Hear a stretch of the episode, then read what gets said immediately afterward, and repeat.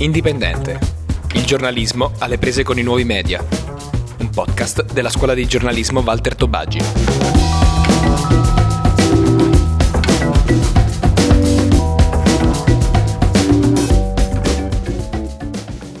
Prossima fermata, next. Questo è uno dei tipici suoni della città di Milano. Ogni giorno Milano vive, ribolle, chiacchiera, beve e, ovviamente, fattura.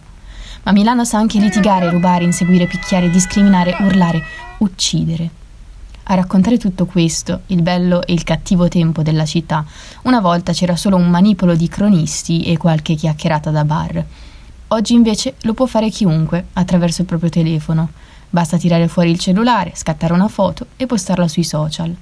Così tutta Milano, da Crescenzago alla Barona, potrà sapere che un palazzo vicino al tuo ufficio ha preso fuoco e tu vedrai che faccia ha il furbetto che sulle M3 allunga le mani nelle borse degli altri.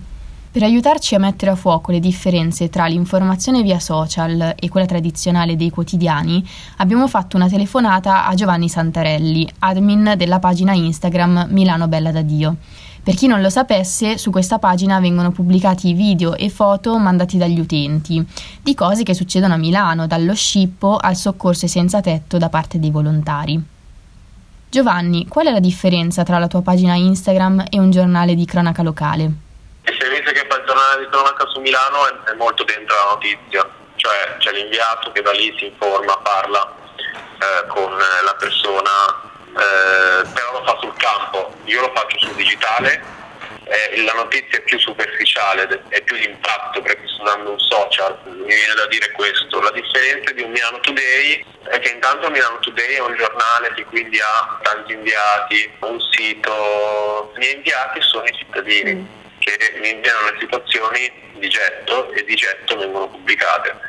È la realtà alla portata di mano, diciamo. Ma avviene un controllo o un filtro del materiale che i tuoi follower ti inviano? Sì, io filtro ovviamente le informazioni perché non, non posso pubblicare tanti video che mi arrivano così come sono perché altrimenti la pagina verrebbe buttata giù perché la violenza eh, non è contemplata su Instagram ad esempio. Mm. Io le informazioni le filtro il meno possibile in modo che la componente politica non ci sia dentro e che chi osserva il video si faccia lui un'idea. E come fai ad essere sicuro che le informazioni che ricevi siano vere? Allora, diciamo che quando io ricevo un video di un certo tipo, a meno che il video non, non dimostra in modo, non dimostri in modo oggettivo quello che accade, io aspetto sempre un po' di tempo in modo da ricevere altre segnalazioni sullo stesso avvenimento, è di solito una cosa che, che accade molto di frequente. Mm. Dall'altra parte io mi cerco di, di capire dalla, dalla, persona che mi ha scritto se quello che mi sta dicendo è una cosa vera o falsa. Invece qual è il rapporto della tua pagina con i giornali di cronaca locale? Io riposto tanti articoli di Corriere Milano Today sulle notizie di cronaco o altri tipi di notizie. Eh, quelli sono diciamo, approfondimenti su cose alle quali magari io non posso arrivare, cose che accadono in città che, non, che magari non mi vengono segnalate. Mentre succede anche viceversa, cioè che i giornali prendono informazioni e materiali dalla tua pagina? Sì, è successo, cioè quello che hai appena detto è una cosa che è accaduta quando io ancora non ripostavo i, i giornali quando il Corriere e altre testate hanno iniziato a magari prendere il mio video, a rimetterlo, a citarmi così, allora ho capito che poteva essere interessante anche iniziare a pubblicare le notizie dei, degli altri giornali. Ma ce ne sono casi dove il, il video che ho postato è andato sul, sulla TV nazionale o su Sky o su, insomma, su Striscia. Mm. Uh, infatti io nella mia rubrica ho praticamente i numeri di telefono di ogni trasmissione delle principali emittenti televisive e anche numeri di telefono dei giornalisti di tutti i giornali di Milano. A questo punto direi che non si può negare che le piattaforme social ricoprano ormai un ruolo fondamentale come fonte di informazione. A loro vantaggio giocano la velocità con cui comunicano e la loro capillarità, dal momento che ogni singolo individuo è potenzialmente una fonte di notizie. Quindi se consideriamo tutte queste cose nel complesso, possiamo dire di essere davanti ad un sistema di informazione altamente performante. È veloce, è diffuso e soprattutto non ha bisogno di mediatori. È un vero e proprio sistema peer-to-peer, potremmo dire, cioè la community che usufruisce dei contenuti è la stessa che li crea. Ma quindi, che fine fanno i mediatori per eccellenza, cioè i giornalisti, che in questo nuovo flusso di informazioni sembrano non servire più? Lo abbiamo chiesto a Cesare Giuzzi, cronista del Corriere della Sera specializzato proprio nella cronaca milanese.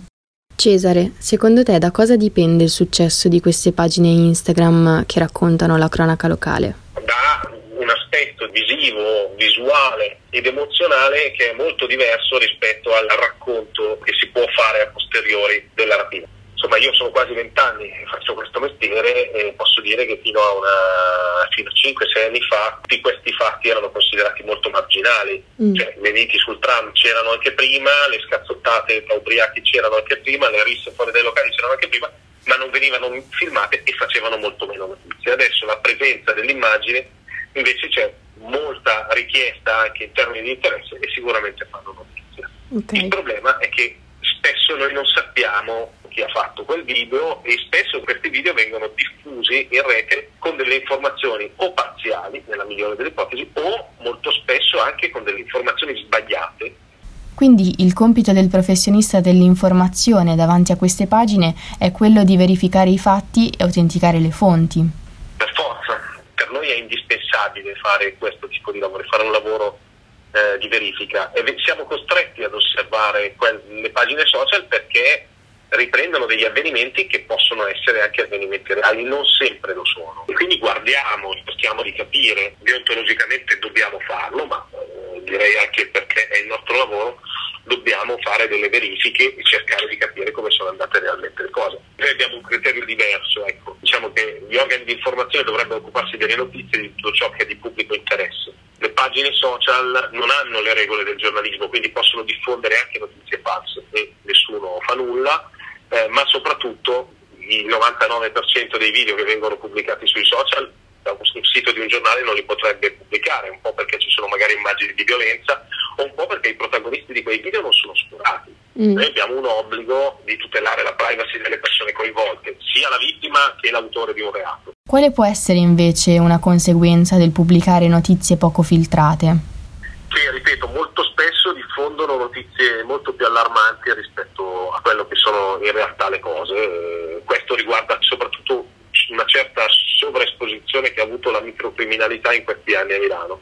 Quando tu hai una sovraesposizione di fatti che sono più o meno nella media, eh, rischi di non dare il giusto risalto invece a tutti quei reati che invece hanno avuto un enorme crescita in questi anni, la presenza della criminalità organizzata di tipo mafioso e non, mm. eh, altri, altri tipi di reati che invece sono molto più importanti e pervasivi che magari mediaticamente invece vengono surclassati dal, dal video delle, delle, borseggiatrici della stazione centrale, che è un problema eh, ugualmente grave, però bisogna stare attenti insomma a non perdere la bussola della, della realtà. Ecco. Certo. Secondo te quindi queste pagine fanno più un servizio o un disservizio? È, è qualcosa che c'è indipendentemente poi dal giudizio che ne posso dare io o mm. quello che fanno le testate dei giornali. E si, dico che sicuramente chi, chi, gestisce queste pagine, chi le diffonde, magari fa anche un lavoro lodevole, ma non fa eh, quel lavoro di, di stretta verifica che, che, devono fare e non ha obblighi rispetto a quello che devono fare certo. i, i giornali e i giornalisti. Quindi si viene a creare un po' uno squilibrio tra quello che gira fuori dai giornali, e allora tu su una pagina Instagram trovi di tutto, trovi il ragazzo picchiato con la faccia insanguinata, e sui giornali questa cosa non la trovi. Per cui alla fine, ah, ma i giornali non dicono, non vi raccontano queste cose. Non è vero, perché le raccontiamo secondo delle regole deontologiche che sono neutre e sono regole che, che, che valgono per il nostro lavoro e valgono in qualsiasi situazione. Ad esempio il tema dei suicidi. Da sempre chi si occupa di cronaca ha una regola non scritta che è quella di non dare risalto, addirittura spesso di non dare la notizia dei suicidi, mentre sulle pagine social può finire in qualsiasi momento la foto del cadavere magari che, che è precipitato sopra la macchina in sosta e devo dire queste sono cose abbastanza brutali. Questo molto spesso serve ai profani a fargli capire la differenza tra il dare visibilità alla realtà senza nessun filtro e l'applicazione diciamo, tra virgolette, del filtro giornalistico, che magari non è il migliore, ma in questo momento, e devo dire da tanti decenni a questa parte, eh, è il migliore dei mondi possibili. Non, è, non, abbiamo trovato un sistema migliore del giornalismo per raccontare eh, la realtà, quindi vuol dire che evidentemente il giornalismo sopravviverà anche alla proliferazione di queste pagine social, di questa informazione diretta filtro. Quindi a questo punto cerchiamo di tirare le somme. Una volta il quarto potere dell'informazione era solo nelle mani dei giornalisti, i professionisti delle notizie, che lo esercitavano nei limiti della legge e della deontologia. Erano loro a decidere quali fatti fossero di interesse pubblico, li verificavano, li trasformavano in notizie e decidevano come raccontarli alle persone. Oggi invece attraverso le piattaforme social sono le persone stesse ad accedere direttamente ai fatti e decidere che cosa sia degno della loro attenzione. È un vero e proprio processo di disintermediazione, cioè in cui viene bypassata la mediazione fatta dal giornalista. Con il giornalista però si perde anche il suo servizio professionale, cioè la selezione delle notizie importanti, il fact-checking e la sensibilità del racconto. Per ciascuno di questi elementi persi c'è ovviamente una conseguenza. Senza la selezione va a finire che le piccole notizie irrilevanti ingigantiscono problemi irrisori, come spiegava Cesare. Senza un fact-checking professionale si rischia di leggere notizie false e senza capacità di racconto si rischia di non capire cosa sia successo e di violare la sensibilità o il pudore di qualcuno. D'altro canto, però, la cronaca non mediata e senza filtri pone alla cronaca tradizionale una sfida sui suoi cavalli di battaglia, ovvero la velocità e la capillarità. A questo punto l'informazione tradizionale non può più ignorarla e anzi sempre più spesso finisce per usarla come fonte. Giovanni poi ci ha spiegato che chi usa i social per informarsi ne apprezza proprio l'assenza di mediazione, soprattutto quando questa rischia di trasformarsi in manipolazione o strumentalizzazione della notizia. In conclusione, quindi, siamo di fronte a due modi di fare informazione diversi, ciascuno con i suoi punti di forza e i suoi limiti. Più che essere in concorrenza, quindi, sono realtà complementari, ma come già fanno ora, probabilmente sempre più spesso in futuro finiranno per citarsi a vicenda.